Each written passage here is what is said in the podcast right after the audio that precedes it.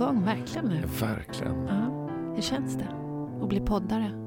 Ja, eh, alltså, jag, jag är poddare. Det lät faktiskt rätt kul. Moddare och poddare. Och, Ruben eh, Salmander, poddare. poddare. Ja, verkligen. En ny identitet. Ja, verkligen. Jag tycker det är jättespännande och eh, jag tycker också det är kul med det här gensvaret vi får, att, mm. vi, att det är så många som vill vara med mm. och faktiskt vill, vill ha det här samtalet om att, om att mogna. Mm. Att det känns som att eh, ja, fan, vi hamnade lite rätt där. Ja. Det tycker jag är jättekul. Ja, det tycker jag också. Att det är, det är genomgående så när vi frågar att åh, ja. Det vill jag verkligen. Ja. Åh, vilken bra idé. Ja.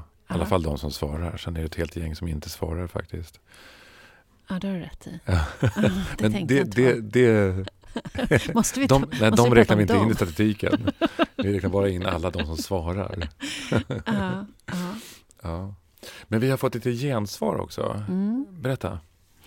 Jo, i ett avsnitt så kommenterade vi en recension av Stig Larsson. Mm. Det var ju Stig Larsson som hade skrivit recensionen och det avsåg en bok som hette, heter Utsikt från den tolfte stolen.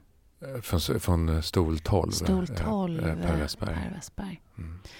Och vi hade läst den och vi kommenterade den och eh, då är det flera som har hört av sig och sagt att det var ju lite fjöligt.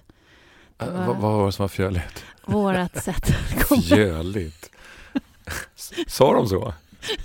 Fjöligt. Vad är det för fel med fjöligt? Ja, men att det var lite, att vi var lite för snälla, att vi att vi var lite för um, att, mesiga. Mesiga. Är inte det synonym på fjöligt? N- när jag var grabb så betydde fjöl att man kissade. Va? Ja. Hemma på Söder ska ut och fjöla. Nej, är det sant? Det lät bra i alla fall, eller hur? Oavsett att vi var lite mesiga i... i det, våran kommentar stod inte i relation till det som var skrivet. Vad tänker du kring det? Ja, eh, det får stå för dem som, ja, eh, som kritiserade det eller hade en annan åsikt om det hela. Eh, alltså det finns någonting i det här som vi pratar om. Eh, eh, vi delade ut väldigt låga vuxenpoäng till honom. Jag kan, tror att det till och med var minus. Minuspoäng faktiskt. Till och med bara, ja. Och för mig att en del av min eh, mognad som är, inte minst relaterat till min manlighet, eh, det är att inte vara reaktiv. Att inte gå, att inte svara dräpande. Mm. Eh, att inte upprätthålla det här eh, som jag tycker att det även finns i hans artikel eller hans recension, en slags verbalt våld eh, där man kritiserar folk som inte kan svara, till, till och med människor som är, har lämnat jorden liksom, mm. Mm. eller jordelivet. Eh, eh, det, det är för lågt för mig. Jag mm. vill inte vara med på den, jag, jag vill inte spela boll på den planhalvan längre. Mm. Så jag, jag står för att ibland vara, och speciellt i det här sammanhanget, eh, för här vill jag ha ett samtal. Mm. Eh, jag vill inte, jag, vi, om, jag, om jag inte missminner mig fel, eh, så säger man ju inte, om jag inte missminner mig, så det räcker. Eh, så önskade vi honom faktiskt en, en större mognad. Mm. Eh, och det, det, det, det håller jag fast vid. Mm. Jag önskar om en utveckling och att han ska slippa vara arg. Och, så arg. Ja. Mm. Vad säger du? Uh, jag kan nog hålla med om kritikerna.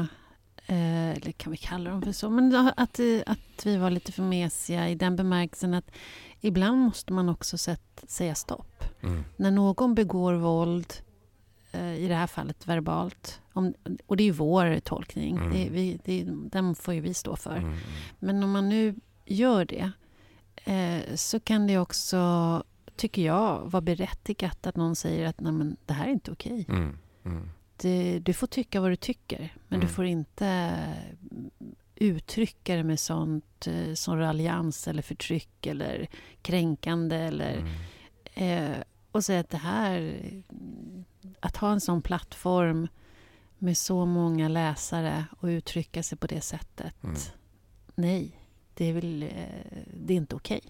Så att jag kan tycka att det kan finnas absolut skäl till att, att inte bara önska någon mognad eh, och utveckling, utan också säga att men, det här, så här får du faktiskt inte hålla på. Mm.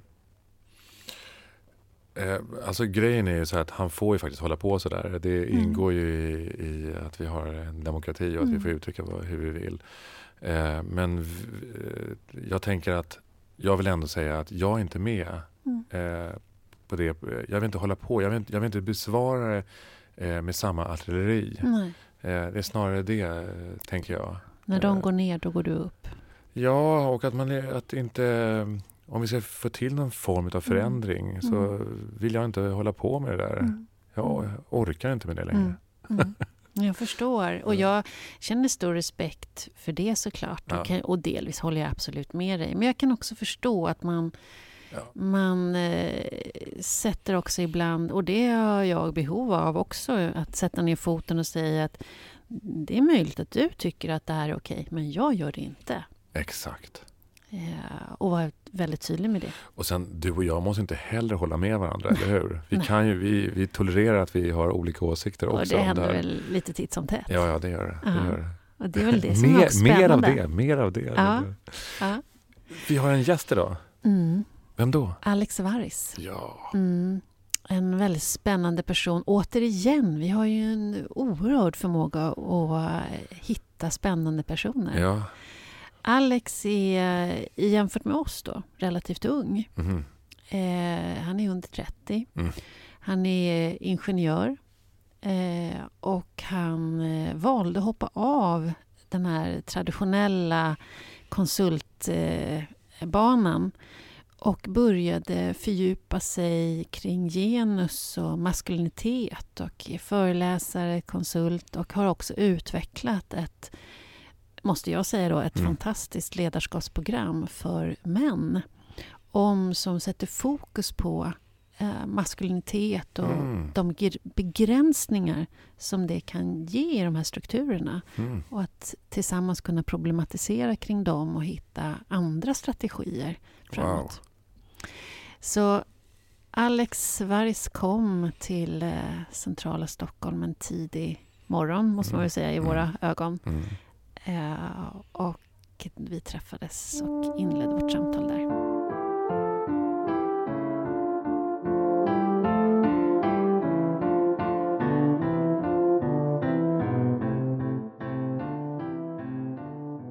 Välkommen Alex Varis. Tack till podd Mogna. Tack så jättemycket. Väldigt roligt att ha dig här. Väldigt kul att vara här. Jag tänkte först bara ställa en fråga. Har du mognat något den senaste tiden? Ja, um, man vill ju hävda det hela tiden. Vill man inte?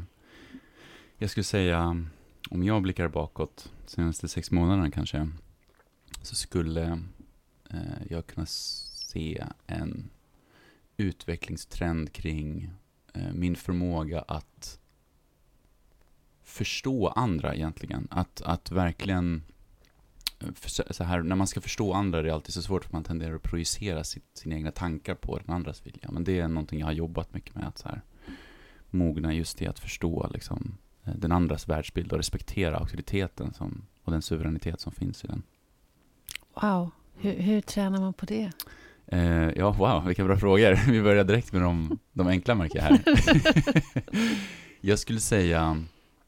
Och det här var något vi pratade om alldeles nyss innan vi började spela in. Mm. Eh, att, att vi lever i ett samhälle fyllt av liksom polemik och, och, och inte, så mycket, inte så mycket försoning egentligen. Eh, och vad jag kan se, väldigt lite viljan eh, och tendens att, att spendera tid med dem vi kategoriserar som motståndare, skulle man kunna säga. Mm. Eh, jag sa det här när jag var i en annan podd nyligen, att vi lever ju i, oaktat vart man befinner sig i sitt liv egentligen, så, så är man någonstans förslavad av rekommendationsalgoritmerna idag. Och, ehm, rekommendationsalgoritmer? Ja, exakt så. Okej, okay, vad är det för något? Nej men så här, du vet, går du in på YouTube och du ja. klickar på någon video, då tänker YouTube i sina liksom, rekommendationsalgoritmer ah. att okay. det här är någonting du tycker om. Yes. Då får du till mer av det här. Yeah. Och så är det ju för allt. Mm.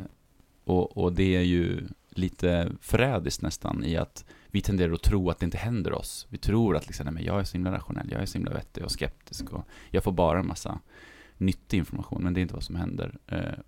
Så jag skulle vilja, för att svara på min fråga då, jag tror att jag spenderat mycket tid med de som inte tycker som mig. Så mm. det är bra tycker jag att göra.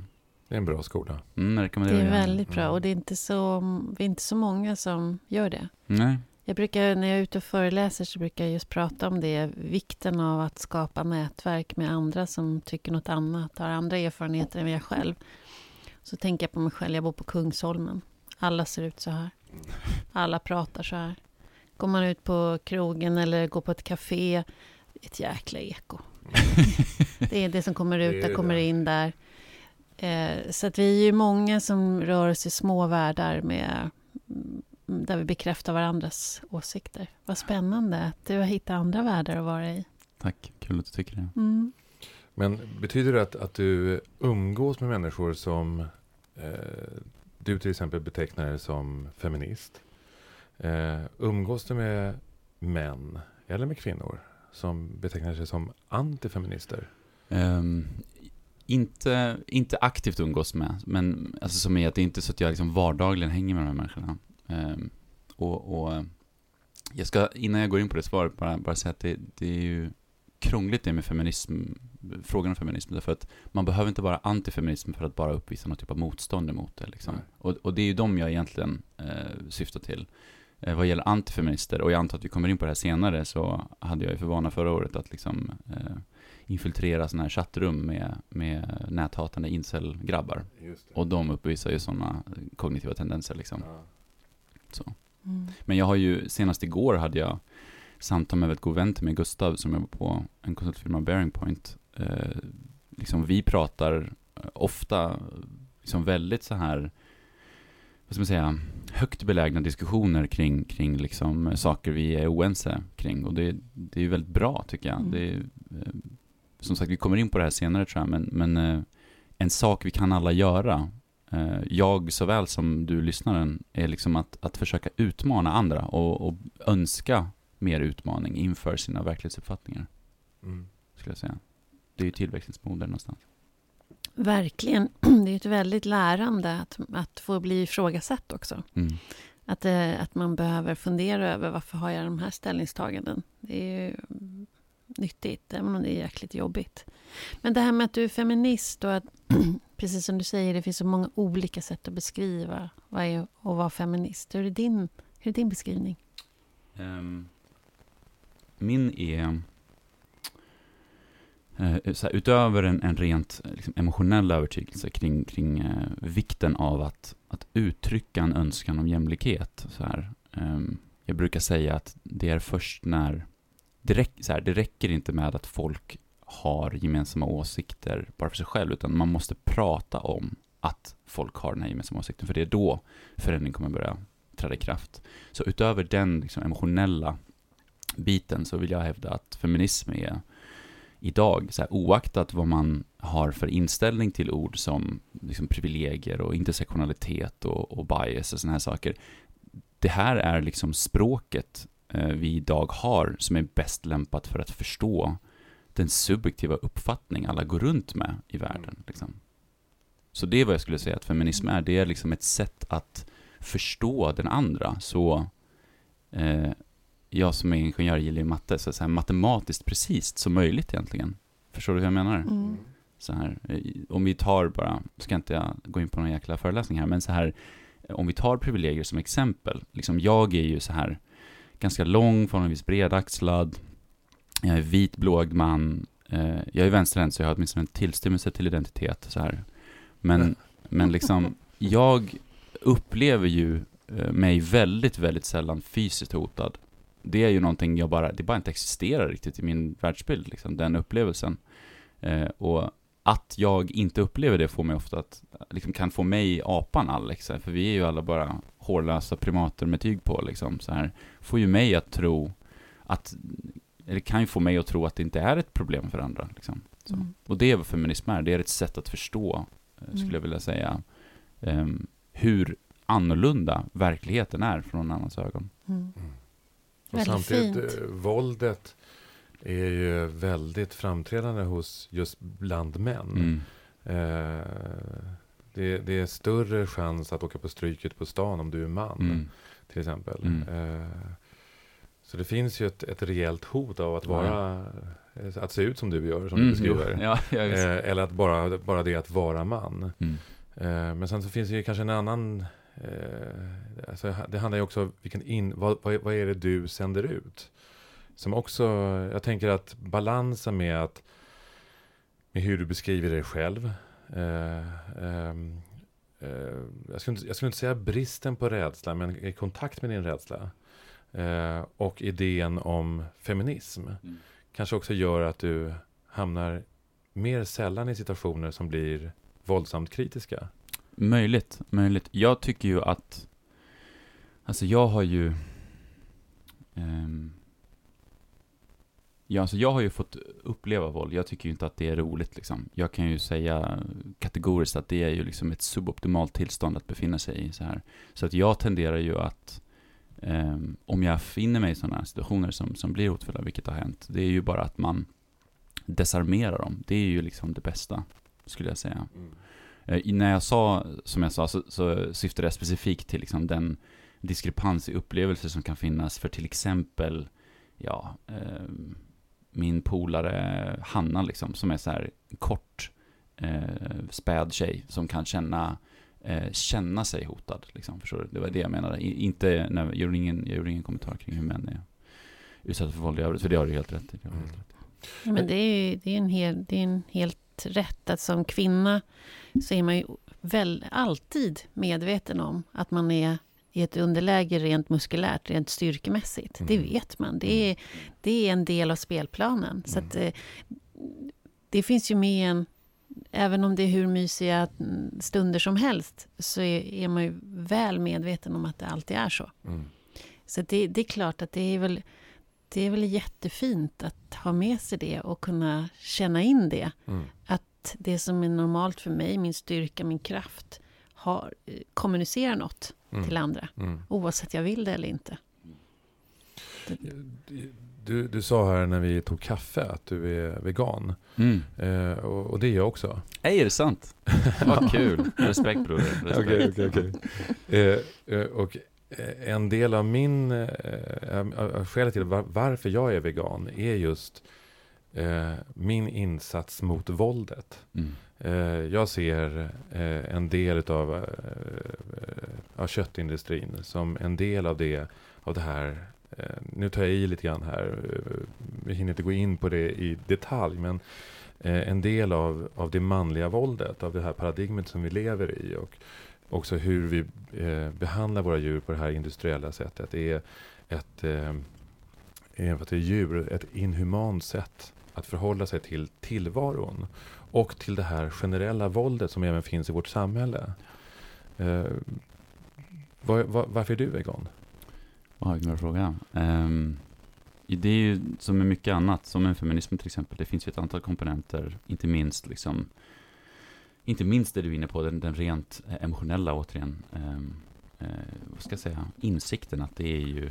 Det, det är, jag ska förorda att jag vill säga, men det är ju svårt att prata om sådana saker, därför att när man pratar om veganism så tenderar folk att bli obekväma. Så att om du lyssnare blir det, så be, be det nu, var inte det.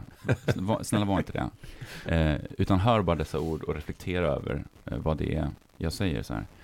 Det är ju eh, tämligen groteskt sättet vi behandlar eh, andra levande ting. Eh, på så sätt att vi, för att du ska kunna köpa liksom så här rosa sörja i en plastförpackning liksom, så, så odlar vi levande saker på löpande band för att blåsa dem i huvudet och sen göra dem till något annat. Och det där är ju liksom inte bara eh, liksom sorgligt, eh, alltså genuint emotionellt djupt sorgligt att vi gör så. Eh, det är ju också eh, onödigt, liksom fullständigt onödigt. Eh, Så, nu, alltså jag kan prata om det här flera timmar, men, men i egenskap av att hålla mig eh, kort så här, utöver den emotionella biten, jag blev vegan tjugohundrafemton efter att jag hade läst vad som enklast kan beskrivas som löjliga mängder forskning kring mänskliga fysiologin, och liksom fick reda på att så här, konsumtion av kolesterol och mättat fett är liksom kategoriskt onödigt för oss, vi behöver inte det.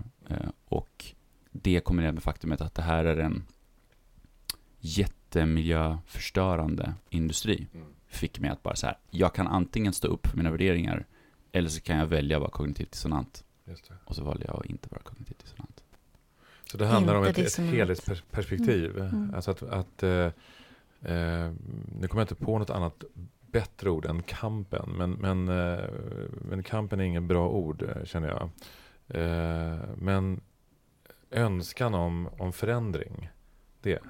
Ja. Eh, den, den sker ju inte på ett plan, utan eh, eh, eh, vi måste, vi måste jobba på flera plan samtidigt.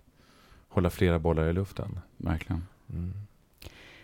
Jag tänkte gå in på någonting annat. Um, du nämnde att du är ingenjör. Mm.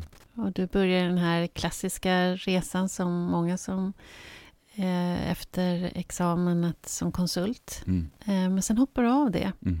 Och idag jobbar du med att föreläsa och konsulta lite med genusfrågor. Och du har också skapat ett ledarskapsprogram för män. Mm. Hur kommer det sig att du gjorde det här hoppet? Det är verkligen bara enkla frågor på den här podden.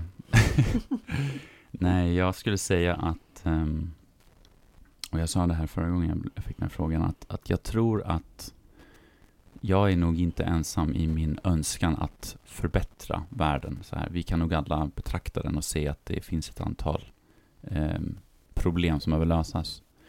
Eh, och det, det här svaret kan kännas som att det kommer från ingenstans, men, men så, här, så bara häng med liksom. Eh, bear with me så här.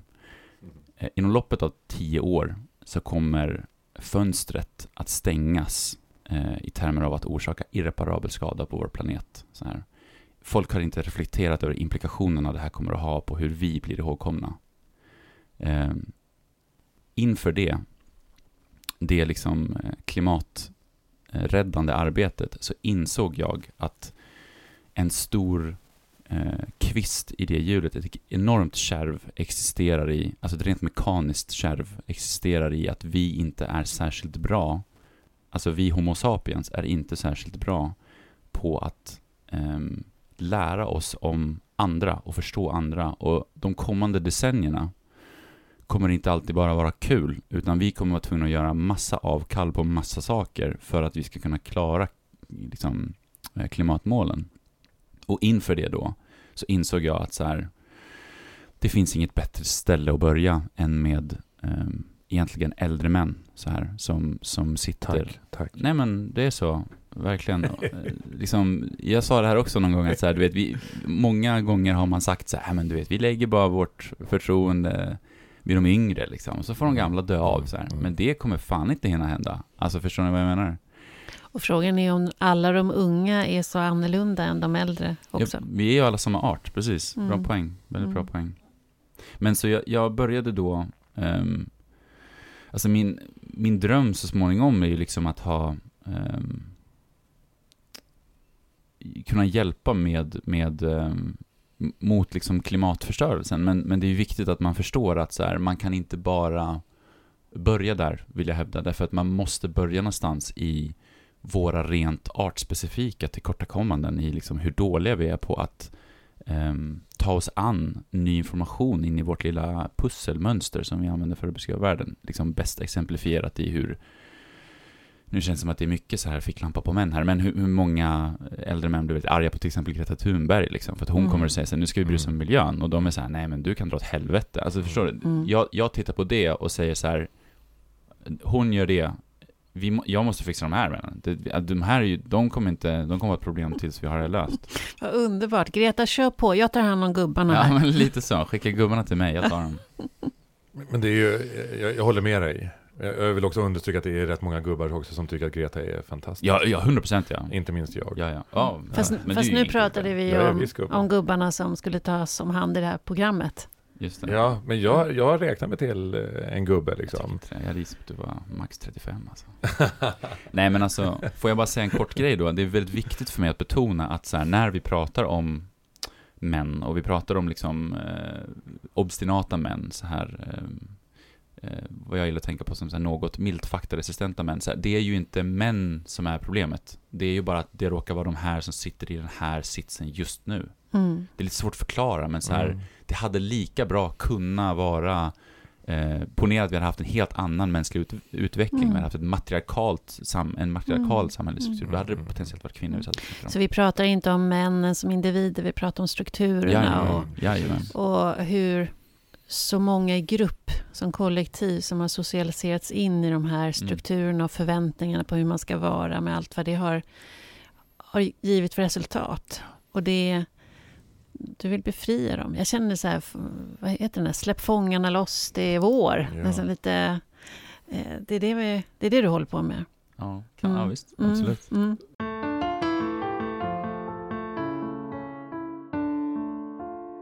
Alex, hur ser din personliga manlighet ut? Hur, hur ser den ut i, i den stora världen?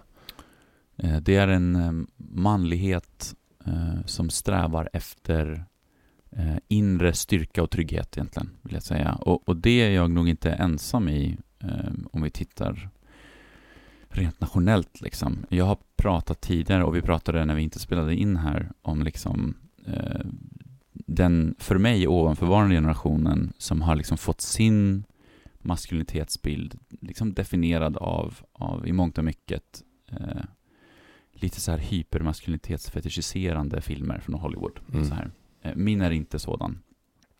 Min är en, en där, där att göra det svåra är det återvärda. Så att, liksom, att vara ledsen, att vara sårbar, att visa, att vara munter, att vara liksom, sprudlande. Det här är, är saker som kan uppleva... uppleva att ha ett motstånd emot sig om man är en man och man känner sig liksom lite osäker i sin maskulinitet så här. Jag tittar på sånt och säger, ja men det är ju en utmaning. Det är ju vad som är maskulint. Mm. Jag skulle liksom, det är vad jag ska, vad jag ska göra liksom. Det finns ju ingenting starkare än att vara svag så här. Den, det, det skulle jag kunna säga är, är någonstans vart min maskulinitet ligger, tror jag. Jag blir jätteintressant tycker jag. När du säger, man pratar ju mycket om att män behöver träna, det behöver ju vi kvinnor också, men, men man pratar ju ofta att behöver träna på att visa svaghet, träna på att visa sårbarhet, men också sprudlande, mm. säger du. Ja. Jag, vi, att få vara... Det, munter. munter. Ja, men det är ju dags. Alltså så här, vi lever ju i ett jättekonstigt samhälle där alla går runt och är lite så här eh, semideprimerade, och det ser jag ingen anledning till. Liksom. Det är så här... Du vet, folk tror ju att vi lever i någon sån här nittonhundraåttiofyra-dystopi, men vi lever ju snarare i en utopi då. Alltså kanske världens sämsta, men, men det är ju då man ska fixa den liksom. Så här. Fast på tunnelbanan på väg hit idag så kändes det dystopiskt med, när jag mötte alla människor med munskydd, ja, inklusive jo, jag själv. Jo, det jo. kändes väldigt dystopiskt faktiskt. Men det är, bara, det är temporärt, det försvinner ju snart. Det är temporärt. Det är temporärt. Det är temporärt. Frågan handlade om maskulinitet, och vi pratar ändå om någonting som blir... ganska generellt, alltså det vill säga det är inte könsbetingat. Nej. Eh, så egentligen eh, tänker jag, för att återknyta till det som att, att du är feminist, mm. så handlar det om, om jag, om jag tolkar in någonting nu här, så handlar det om en eh, en önskan egentligen om, om allas väl. Ja, ja, ja. Eh, att det här är, alltså eh, utan att sätta ord i munnen på dig nu. Eh, kan det vara så att, att feminismen du förespråkar är, eh, handlar om den mänskliga överlevnaden? Ja, verkligen. Ah. Vad poetiskt uttryckt. Nej, men verkligen. Och det, det kommer mina barn att gilla. Ja. De tycker att jag uttrycker mig poetiskt ja, emellan. De säger så här, åh pappa, nu är du sådär poetisk igen. Nu är det, verkligen. Väldigt vackert uttryckt. Underbart. Men så är det. När jag, som jag sa, jag tänker inte så mycket på på, på liksom maskulinitet som sådant så här. Jag ser det mer som, alltså om man hårddrar det liksom och tänker så här, vad är maskulinitet i slutändan? Om du bara så här drar av alla lager så här, det är ju någonstans det är ju någonstans en, en, en del av vår parningsrit. Då är ju maskulinitet någonstans den hävd du gör på, din, på den liksom romantiska marknadsplatsen helt enkelt. Förstår vad jag menar? Mm. Så jag när jag beskriver saker som så här, jag strävar efter inre styrka, eller jag vill att liksom, man ska vara en, en kapabel, driven människa med en obeveklig vilja. Liksom. Det är ju lika applicerbart på en, på en feminin beskrivning av, av en mm. människa. Jag tycker inte alls att det går emot min bild i alla fall av vad feminitet är. Liksom. Ah. Fast är inte det, är det inte precis det som är friheten i att oavsett vilket kön du är född i så får du röra dig fritt mellan det vi kan kalla för maskulinitet och feminitet. Att, att du är fri som människa att röra dig på hela spelplanen. Mm. Att det är väl, är det inte det det handlar om att få, att jag tänker på de här gubbarna du hänvisar till. Att få tillgång till hela spelplanen att vara människa. Ja, verkligen. Oavsett kön. Jag, jag, jag vill tänker, understryka, uh. det är inget fel att vara gubbe. Jag blir nyfiken på dig, Alex, hur du har blivit än du är och hur du reflekterar kring, du har, kring manligt och kvinnligt och, och sen eh, hur du har tagit an det och göra det till sin profession också. Du har ju vid flera tillfällen eh, pratat om att du, har, du bär på några trauman som väldigt många andra också gör. Vi är ju många som har trauman i bagaget. Eh, och hur... Hur har du förhållit dig till dina trauman? Hur har de påverkat, utan att gå in på just trauman, men hur har de påverkat dig i din utveckling till man? De har... Mest av allt skulle jag säga att de har... Um, att de har lett till väldigt mycket utveckling, helt mm. klart. Liksom. Um, jag tycker att um, trauma tenderar att ha den, den effekten. För min del har det varit eh, väldigt mycket en fråga om att förstå, att så här göras akut medveten om eh, hur lite kontroll man har över saker runt omkring sig. Det är en, en väldig, väldig lögn som vår hjärna kontinuerligt matar oss med för att vi ska ta det lugnt, tror jag. Att vi har lite koll och vi har lite kontroll, allt är lugnt och lite så här. Och, och det trauma har som, som eh, effekt, vill jag hävda, inte bara för mig själv utan även för, för de andra jag har pratat med som har öppnat upp till mig, det är att man får uppleva den här mattan som rycks under fötterna på en. Och att vara med om det ett par gånger, det är, jag vill hävda att det är bra nyttigt liksom. Det gör en väldigt medveten om hur tacksam man bör vara för, för det lilla, för det man, man så inkorrekt antar är eh, hållbart och, och, och under ens kontroll, skulle jag säga. Mm. Jag tänker att det är väldigt obehagligt att vara med om när mattan dras undan, och jag skulle önska att vi inte hade behövt vara med om det. Eh, för det är precis som du säger, man kan bli starkare, man kan ju också gå sönder, mm. tänker jag. Och att det är lite oundvikligt eh, med trauman, tänker jag. Att, mm. eh, eh, livet är underbart och det är förjävligt. Mm. Det, är, det är hårt mellan varven. Och, och det kan också vara så att vissa drabbas eh, hårdare. Mm. Andra, eh, på ytan i alla fall, eller det som vi ser, inte lika hårt. Eh, sen ska vi vara försiktiga med att, att, att jämföra trauman. Mm. Eh, för att eh, där spelar det ju faktiskt ingen roll om vi bor i slott eller koja, utan eh, trauma kan, se, kan vara väldigt drabbande på olika sätt. Men jag tänker att trauma, för att det ska kunna bli eh, att, att ur ett trauma ska någonting nytt födas. Att du ska kunna bli stark. Eh, så krävs det på något sätt, tänker jag, att du måste integrera traumat till det som i, i hur du lever idag. Att, att eh, det som skedde då inte, att man inte tar med sig det på det sättet att man återupprepar det som en, som en hackig skiva. Mm. Eh, hur, hur ser du på det? Att, har du, har du, har du jobbat aktivt med de här, utan att gå in i, i detalj på de här olika traumorna? Um, ja. jag, jag... Det är svårt att, att, att liksom säga vad aktivt det är. Men, men ja, men det vill jag väl hävda.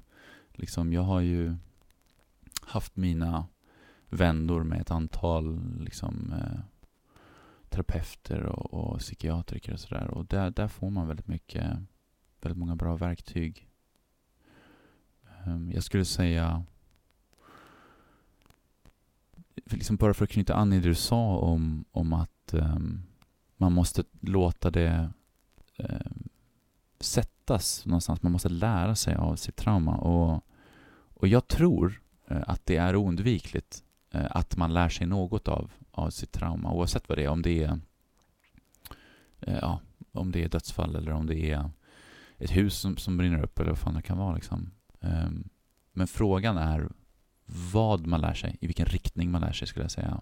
Och det är någonting jag har eh, blivit eh, medvetandegjord kring eh, när det kommer till mig själv. Liksom, att har man som jag så här haft mattan ryckt under fötterna så många gånger att man nästan dansar till takt så här, så, mm. då lär man sig så småningom att så här, man lär sig att förlusthantera, man lär sig att förstå liksom, okej, men det här, det här kommer att vara en mardröm framöver nu. Men det kommer att hjälpa mig att klara nästa mardröm. Så här, för att jag lär mig vad det här innebär för mm. mig. Så. Och om jag får bara säga en kort, en kort kommentar på det du sa.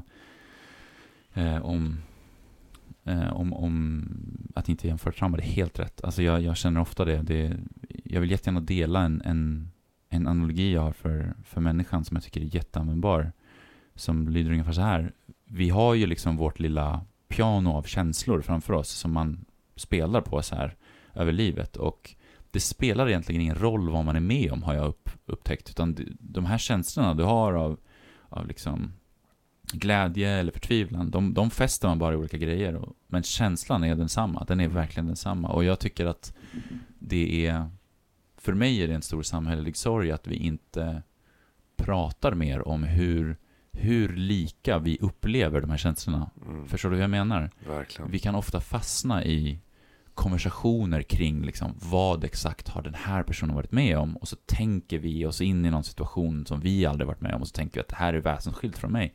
Men vi glömmer att liksom, den känslomässiga responsen är fundamentalt identisk med den mm. jag har. Jag håller med. Jag, jag tänker också att, att i alla fall är det för mig, mina egna trauman, de har jag ju fått jobba med, och, och kanske det viktigaste har varit för att läka har ju varit att få dela mitt trauma med andra, alltså att lägga dem på bordet, visa upp dem, få vara i dem, få, få beskriva dem och, och få dela dem, vilket är ju så fruktansvärt svårt så att det, man blir svettig bara man tänker på det, för man blir ju så extremt sårbar. Och man, det är så, man är så beroende av hur den, den som lyssnar tar emot det. Och jag tänker att som, om vi å, går tillbaka till det med kvinna eller maskulinitet och feminitet, så, så tror jag ändå att i samhällsperspektiv så är det ändå lite enklare för mig som kvinna att få vara sårbar, att få visa det. Eh, även om det är jättetufft.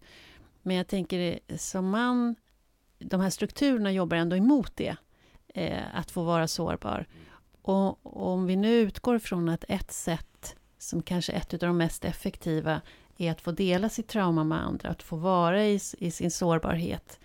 Eh, hur har du kunnat vara det, och, och vad har det gjort med dig att vara i, i ja, som, kanske som ett led av att läka, vad vet jag, men, men har du kunnat vara i den sårbarheten?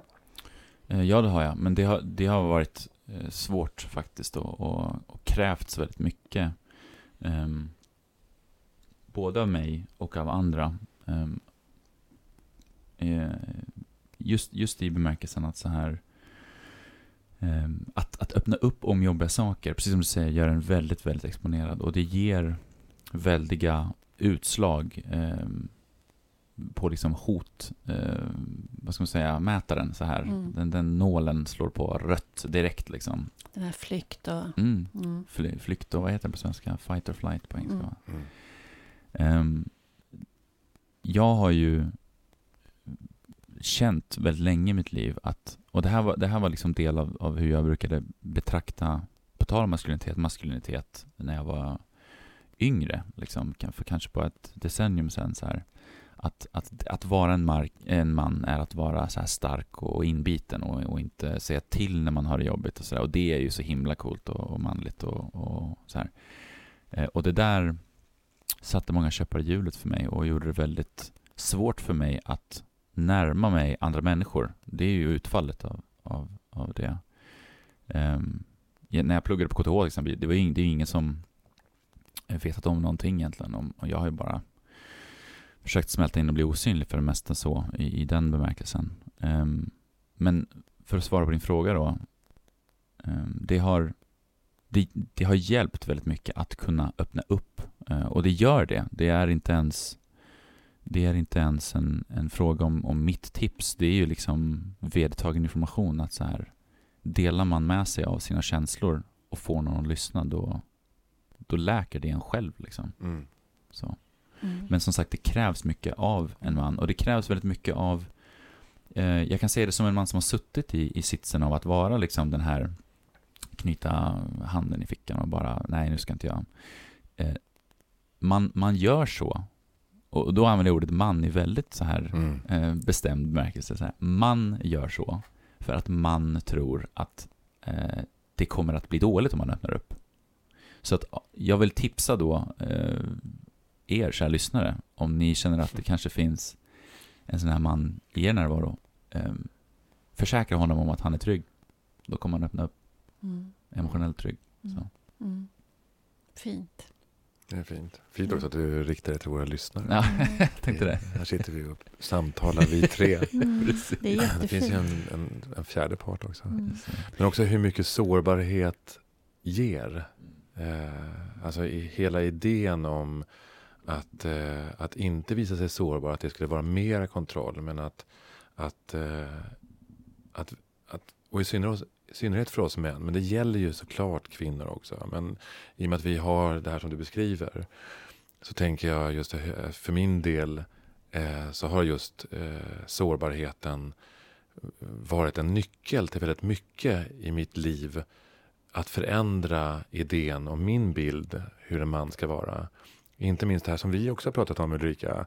Eh, det här med att, att, eh, att komma till skott med vissa saker. Att, eh, vara, eh, att det kreativa inte nödvändigtvis måste vara, eh, ge, ge resultat. Utan att eh, också hur vi har byggt upp vår podd till exempel. Alltså hur vi har kommit fram till, Ulrika och jag, så har vi haft massor med samtal. Där vi har lärt känna varandra.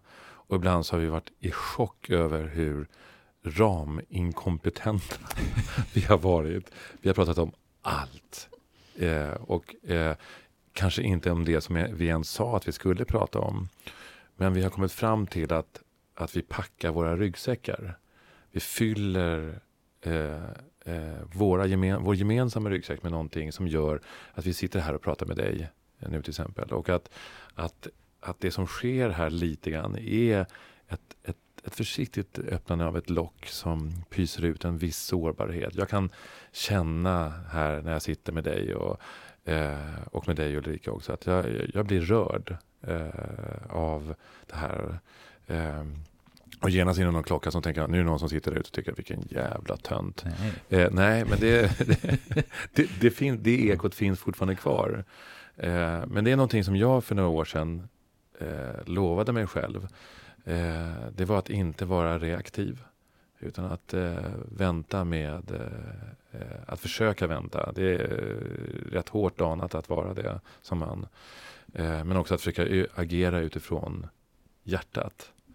Eh, och för min del så har det bara varit till fördel. Mm. Tack. Tänk att det ska ändå ta så mycket tid att komma på det. Ja. För det, det är en lång resa för väldigt många. Men du, för dig blev den kortare. Ja, det är ja. Spänn- Visst är det spännande, Ruben? Jag är grön av avund. Ja, jag Nej. Med. Nej, jag skojar. Vad säger du? Det är jag. Det är jag som sitter i Svebers sällskap. Ju... Men du, Alex, eh, första gången som du och jag hade kontakt mm. hade du lyssnat på en föreläsning som jag hade gjort mm. om, som delvis handlar om maskulinitet. Mm. Och... och jag hade fört samtal med några män om deras manlighet och maskulinitet. Och då kontaktade du mig på LinkedIn och så här, sa jag att det var bra att få ställa lite frågor och lite klargörande här. Och det tyckte jag var spännande. Och då svarade jag på det. Och då träffades du och jag över en kopp kaffe. Och då nämnde du att du vid några tillfällen kallar dig för incelterapeut. Ja, eller jag har inte kallat mig det. De har kallat mig De har det. kallat ja. dig, förlåt. De missförstod jag. Det var viktigt att ja, ja, de har kallat dig. Men jag tyckte ju att det lät väldigt, väldigt spännande. Mm. För det är ju en värld som jag aldrig är i närheten av överhuvudtaget. Men jag har hört om den, berättats om den. Inte minst av mina söner som spelar mycket och som hamnar i de rummen på nätet. Och nyheterna. Och på nyheterna ja, lite grann. Mm. Ja, terrordåd. Men i, i Sverige så brukar man prata om att man vet inte hur många det är. Mm. Men man uppskattar till några tusen eh, killar, män. Eh, men det är fortfarande, för mig är det fortfarande någonting jag bara läser om. Jag har inte upplevt det, jag har inte varit i närheten av det. Med den här synen som du har och din, din ambition att förändra och jag menar... Om Greta nu tar hand om klimatet så tar ju du hand om gubbarna. Eh, så ja, tänk att... var vi där igen. Exakt. Kan, kan du ta oss in i den här incel-världen? Absolut. Du som har besökt den. Absolut. Va, vad är det för något? Eh, ja, så... Eh, jag, jag blev rekommenderad av, av en person att, att akta mig från ordet incel eftersom att, eh, om jag citerar henne... Mm. Vi sjuttiotalister tror ofta att det är, som du sa Ruben, att, att det är liksom terror, det är någon typ av terrorcell, att det är ISIS liksom så här. Men det är inte det, utan det här är eh, i den absolut grövsta majoritet, jag ska säga nittionio komma potentiellt fyra procent om man ska vara precis så här.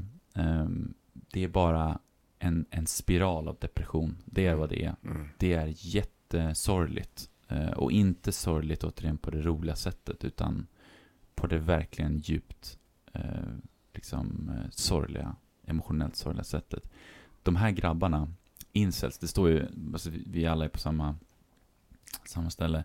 Incel är en förkortning, en engelsk förkortning som står för involuntary celibate, alltså så här ofrivilligt celibat. Eh, och, och det är ju, det kommer av, av deras eh, uppfattning att de är, de har fullständigt noll värde på liksom den sexuella marknadsplatsen. De är så åtråvärda att de är liksom Gollum ifrån Sagan om ringen essentiellt, mm. allihopa. Så här.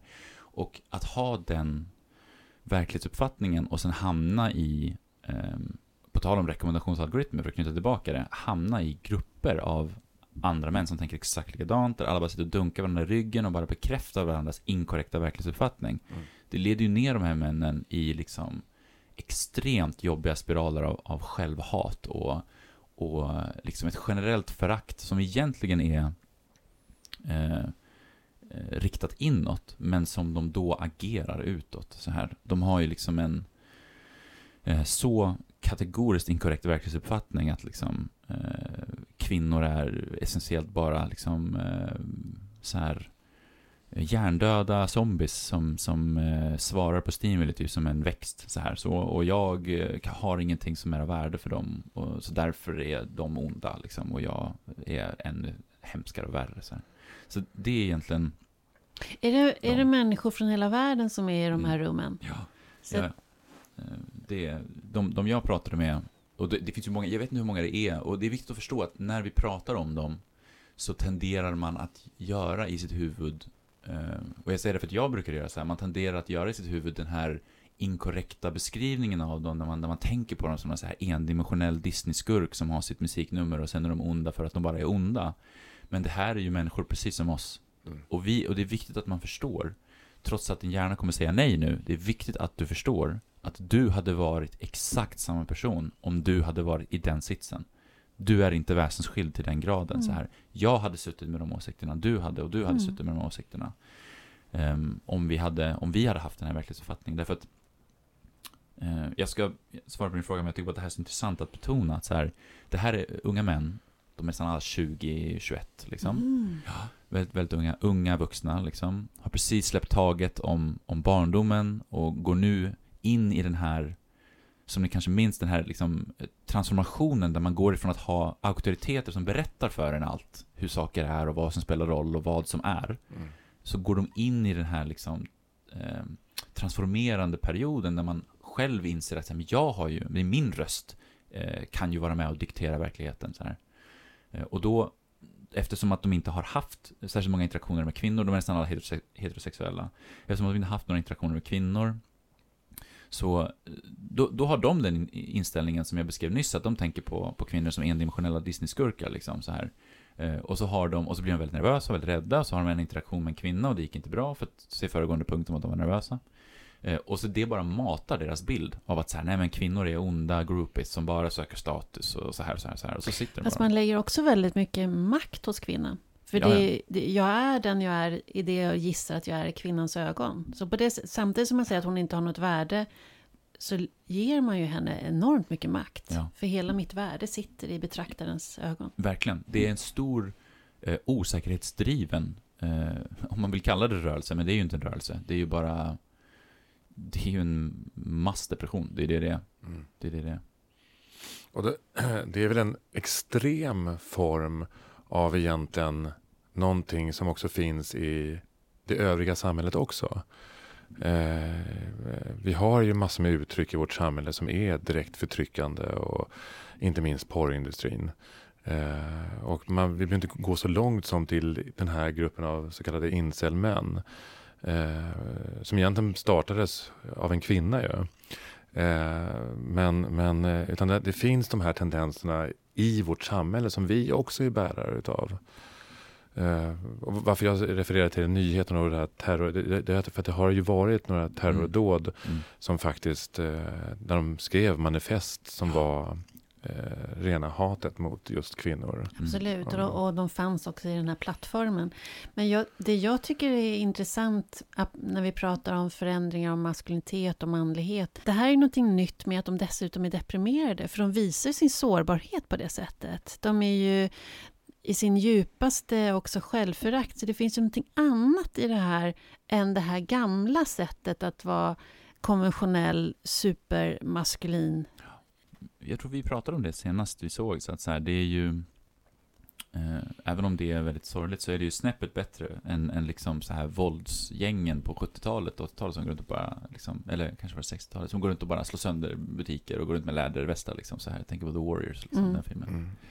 Men, men ja, det är, det är väldigt synd. Men, men det här... Men uttrycker de att de är deprimerade? De vet om att de är det allihop, men de, de uttrycker det ju aldrig utåt, utan det här Nej. Är ju liksom... Det, du måste ju in i... Du måste in och vara där de är för att de ska börja prata om det. Så här. Men det är inte någonting... Det är ju inte en läkande konversation de har. Det är ju inte Nej, en så här... Åh, jag är så ledsen. Jag söker bara någon som kan stötta mig. Utan det är ju... Det är ju den här... Um, väldigt mänskliga tendensen att bara säga, åh, allting är så jobbigt, bekräfta min världsbild, uh. bekräfta min världsbild, så här. Det är det de bara pratar om, så att de sitter där och liksom um, um, pratar om, om forna forna antika diktaturer och liksom, du uh. vet, allt, allting de kan fästa någon typ av, mm. av återvärd maskulinitetsbild i, liksom, så här. Och så kallar de dig för terapeuten här. Mm, incel-terapeuten. Ja, de, hur kommer det sig? Vad gör du där inne eh, i det här rummet? Nu har inte jag pratat med dem på ett tag. Men, nu har jag inte pratat med dem på ett tag. Eh, men de... Eh, jag, jag kom in där eh, tidigt tjugotjugo någonstans. Och, och liksom var, var inkognito ganska länge. Jag ville se liksom vad det är som händer här. Eh, och sen började jag långsamt men säkert provocera dem med alla handla påståenden. Jag var ju väldigt... Jag tycker att det finns ett stort värde att vara provocerande. Vi, vi pratade om det innan, att, att vi utmanar varandra alldeles för lite. Eh, och jag är ju liksom så här, feminist, vegan, eh, förhållandevis liksom, vältränad. Så här. Jag, jag är en fullkomlig inversion av vad de tror existerar. Så, här. Så jag gick in där och bara, hej, jag finns. Nu ska ni få se. Så här. Eh, och började prata med dem. Eh, och, och började egentligen förespråka ett, ett annat sätt att vara. Ett sätt där man inte pratar nedlåtande kring andra och sig själv, utan man pratar upplyftande. Ett, ett sätt där man delar grejer med varandra, och istället för att man kastar ut en liksom en, en maskerad, ser man så, en så här maskerad förolämpning som en komplimang, så, så ger man en genuin komplimang. Liksom. Mm. Det här var bra jobbat, och, och jag tror på dig, och vi kan göra det här, och du, du klarar det här, liksom, du är min bror, vi klarar det här tillsammans. Här. Um, och då de tyckte att jag var jättelöjlig i början. Um, och efter ett tag då, så jag liksom gick in av och på på det här. Jag hade inte tid hela tiden. Men, men då kom jag in senare så hade jag sett att liksom, är det någon som börjar prata så, då, då kommenterade vissa andra så här, har du varit i liksom, Alex incelklinik? Så här, har du... Så, så här. Men då är, då är det sagt som en självmedvetenhet ändå. Ja, ja, visst. Ja, det är för att det finns, det finns någonting lite lätt komiskt med det också, det här, mm. att man är en insedd terapeut. Och ja. Ännu mer om det är de som, som faktiskt betecknar dig som terapeuten. Ja, precis. Då kanske de har en känsla av att de är ute på hal is. Ja, det är så. Ja, att det finns, det finns, det är en väldigt komplimang. Det fin, tänker jag i alla fall. Det är något väldigt, väldigt fint. Mm. Och att få... Jag förstår nästan inte hur det är möjligt att få den här gruppen som möts i det här destruktiva att kunna då lyssna till någon som är lyfter istället för att och trycker ner och förtrycker och att, att de ändå går igång på äh, de, det är väl antar jag några stycken ja. Och att, att de ändå kan vara inlyssnande till det så äh, tänker jag det borde ju vara jättemånga fler. Om vi nu ska göra någonting åt det här. För det är ändå en, det är en väldigt, väldigt läskig grupp. Det är ju väldigt... Jag hör ju även i mitt nätverk hur unga killar som det går lite taskigt för i skolan och som har haft det svårt med relationer, hur de också suger sig in i den här världen. Så det är ju inte bara människor som har upplevt krig och, och misär, utan det är också... Södermalms killar liksom, mm. som är uppvuxna här mm. eh, och som är spel, i spelvärlden och sen halkar dit för de ligger ju mm. väldigt nära varandra, spelvärlden och den här världen så, är det. Eh, så att jag tänker att den är läskig och den gör någonting med de här pojkarna, unga männen så det borde ju vara helt, helt gäng som du du borde ju skapa en helt eh, en, det är en affärsidé ja, i sig liksom, att söka pengar för och in och rehabilitera. Mm. Ja visst, så är det. Det finns faktiskt en som bor på Östermalm till och med. Moon kallas han. Ingen har ju, ingen pratar ju, alla har ju sina synonymer så här. Men han på Östermalm, så att det, du har helt rätt. Eh, och det är ju, jag vill verkligen betona att det, det är viktigt att komma ihåg att så här, de instanser av, av, av eh, våld som har förekommit från incels, det är ju, eh, vad jag vet, exklusivt förekommit i U S A, liksom världens rikaste u-land, så här, landet där det finns fler k-pister än tuggummin, liksom mm. så här så. Um, de flesta är ju um, fast att de, de uh, liksom pratar om en önskan om, om, om liksom en, en uh, hårdare maskulinitetsbild är närmast så här fascistiska mm. liksom det, det finns ju risk att de börjar prata så, så här. De, det är ju inte, de är ju inte våldsbenägna, det är ju, de är ju som du pratar om Ulrika, de är ju mycket mer deprimerade än vad de är arga. Våldsbenägna fast kanske mot sig själva är någonting, en ja, rädsla som jag får ja, ja visst. Att det blir självdestruktiva. Ja, ja, visst. Och så måste man nog vidga begreppet våld. Därför att språket de använder är ju extremt våldsamt. Så och är, ju. Eh, är ju direkt förnedrande mm. eh, språkbruk. Mm. Och för mig ingår det i, i det, som, det som jag kallar för våld. Just det. Och en del av den bilden som jag önskar förändra. Ja. Jag tänker att den här gruppen har vi och den, den är tydlig. Men vi har ju också... Eh, som jag upplever en regression i samhället, inte enbart för vi har ju många goda krafter, goda krafter enligt mig eller oss, men det finns ju andra tendenser idag som inte gagnar, som, som, som är på något sätt på, i, i samma spår, som handlar lite grann om populismen idag mm. men också som flirtar med nationalism och religiositet. Mm. Jag har sagt det förut, men det är ett bra exempel just i dessa dagar med Polen till exempel. Mm. Där man har, vad kallar man det för, H B T Q-fria zoner och man vill förbjuda abort helt och hållet, till och med om barnet är, är våldtaget av sin egen pappa och så vidare. Och det här, det här är ju... Uh, det, det, det är på något sätt, det är på något sätt incel på statlig nivå. uh, ja. uh, och uh, ja. Jag tänker att, vi, att det handlar på något sätt om att, att vara vaksam här. Ja. Uh, uh, och Oj, uh, ja. Ja. Ja, men jag tänker att de här grupperna på nätet, de hade inte funnits om det inte även hade varit ute i den yttre världen. Vi har ju även politiker som har gått ut på Twitter och sagt att det enda kvinnor vill, det, är, det enda kvinnor vill ha en man till, det är att bli mamma och få pengar. Eh, alltså jag är övertygad, ja, jag är övertygad att de har hittat sin näring i de här grupperna. Jag tror, du, jag tror inte riktigt det, det stämmer. Jag tror att, att internet är anledningen till att det här uppkommit. Mm. Lite så här, om jag bara får, innan jag svarar på det, kvickt kopplat till det du sa, Ruben, om... om vad var det du sa? Du sa våld. Språk är språk är våld. Så här, eh, jag tillhör generationen där vi inte tänker så. Våld, språk kan ju vara hur aggressivt som helst. Vi har ju bara matats med hur mycket information som helst. Vi, det spelar ingen roll för oss. Alltså, vi kan ju säga allt groteska saker till varandra och det bara glider av som vatten på en andel. Mm. Liksom, så, här. Eh, så det är väldigt intressant att säga det, för det reflekterar inte så jag över. Men eh, det här med, med att de samlas på internet, de... Jag tror att det som händer, eller det jag kan se händer, är att um, vi människor, som jag sa innan, vi gör alla samma sak. Trots att vi, vi tenderar att bara, nej men jag är inte som de här. Uh, vi ges en röst på internet där vi kan vara anonyma och säga alla de här knasiga sakerna som vi går runt och tänker. Så, åh, det vore så mycket bättre om det var, ja, fast vet jag, liksom allehanda knasig verklighetsuppfattning. Uh, och innan, bara så här tio år sedan, kanske lite längre, femton tjugo år sedan, då kunde man inte bara gå och få gehör för det här. Nu kan man bara gå och få gehör. Och som sagt, har du den här bilden och ingen går och utmanar dig och du känner inte så att det är en trygg miljö så du kan lyfta det här med någon annan, då bara söker du dig till andra som tycker så här, och ni bara sitter och dunkar varandra i ryggen och bara radikaliserar varandra liksom, och bara så här, nej men det här är rätt, det är vi som sitter på sanningen så här. Så jag återknyter vi till dina bekräftelsealgoritmer. Ja men exakt så. Igen, som exakt vi pratade om i början. Mm. Mm. Så, så det är vad som händer verkligen. Jag är helt säker på att det har hänt oaktat vad som händer i Polen. Jag, jag tror också att, att det ligger någonting i det. Och också det här med våldet vill jag ta upp en gång till. För, för, för det är en del av det som jag kallar för det här, den manliga strukturen. Och en del av det nya som jag inte, som jag inte uppskattar.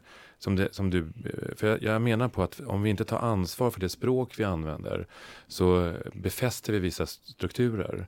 Eh, och eh, där är bland annat det här att när vi att vi är fortfarande på nätet, det här anonymiteten, men också att vi är väldigt reaktiva, att man svarar dräpande, eh, och för mig är det också någonting i, min, i mitt förhållningssätt till min manlighet, någonting som jag försöker eh, förändra. Mm. Mm. Mm. Vi ska börja runda av. Ja, vi ska göra det. Mm. Vi har dragit över tiden.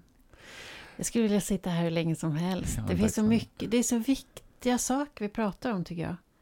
Nej, så Nej. jävla viktigt är det inte. Och du är viktig, Alex. Ja, tack så mycket. Du är en väldigt viktig man. Tack så mycket. Du, innan vi säger hej då, med all din erfarenhet, vad skulle du säga är ett tips för att mogna? Inse att du är ett barn. Faktiskt, faktiskt.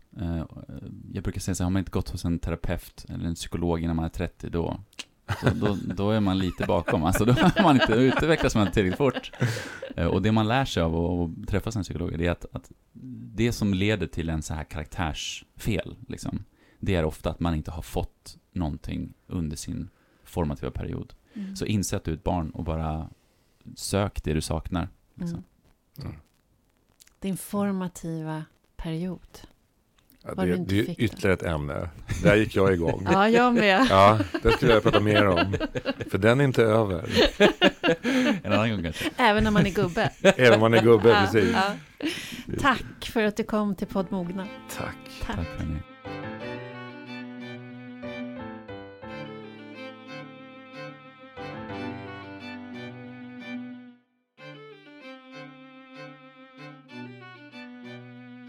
Och nu, Arturs reflektioner. Oj, det är mycket jag behöver tänka på för att mogna. Och det ska landa i att det mest givande är att vara i tillståndet av ett barn. Det är där det händer. Det är där och då jag ska få mina grundläggande basbehov som trygghet, autonomi, uttrycka känslor och behov, realistiska gränser, eller få vara lekfull och kreativ i rätt proportioner tillgodosedda. Vilken utmaning är inte det att det ska bli rätt? Inte undra på att vi blir sårbara. Sen ska vi dessutom våga uttrycka våra sår för att läka och utveckla verktyg att bli, våra egen, att bli vår egen älskande förälder. Att dessutom vara man gör det inte enklare då vi har fysiologin emot oss. En stor man signalerar inte våra inre behov av att bli lyssnade på. Där har vi en utmaning. Vi män kan nog lära oss av kvinnor som har lättare att nå sin sårbarhet. Men hur ska vi nå ny information om algoritmerna matar oss med samma budskap hela tiden? Hur når vi då nya insikter i den välanpassade värld vi lever i? Vi behöver höja våra röster i fler forum, men inte för aggressivt och inte för högt. Samtalet ska vara utifrån dig själv och inte en stark reaktion på något jag inte gillar. Det är inte bara kul att vara människa helt enkelt. Alex har relativt tidigt i livet mött sina brister av basbehov och det är en tillgång och styrka som kommer att bidra till en värdig utveckling. Och lägger man till den energin som hör åldern till som bidrar med lyskraft så finns det goda förutsättningar att mogna, mogna vidare på vår utvecklingsresa.